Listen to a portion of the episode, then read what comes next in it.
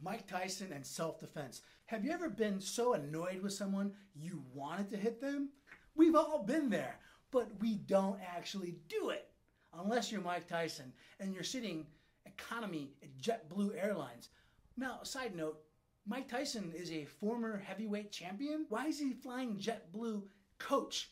makes no sense. But apparently, this passenger behind him was annoying him, maybe even threw a water bottle at him and Mike Tyson just unloads on this guy. Watch this video. One, two, three.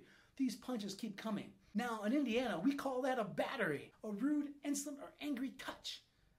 Now, there are some defenses to battery, self defense being the biggest one. Maybe when the guy threw the water bottle at Mike Tyson, Mike Tyson was so scared for his safety he had to punch him. But I'm going to let you know, it's going to be a hard sell in Indiana.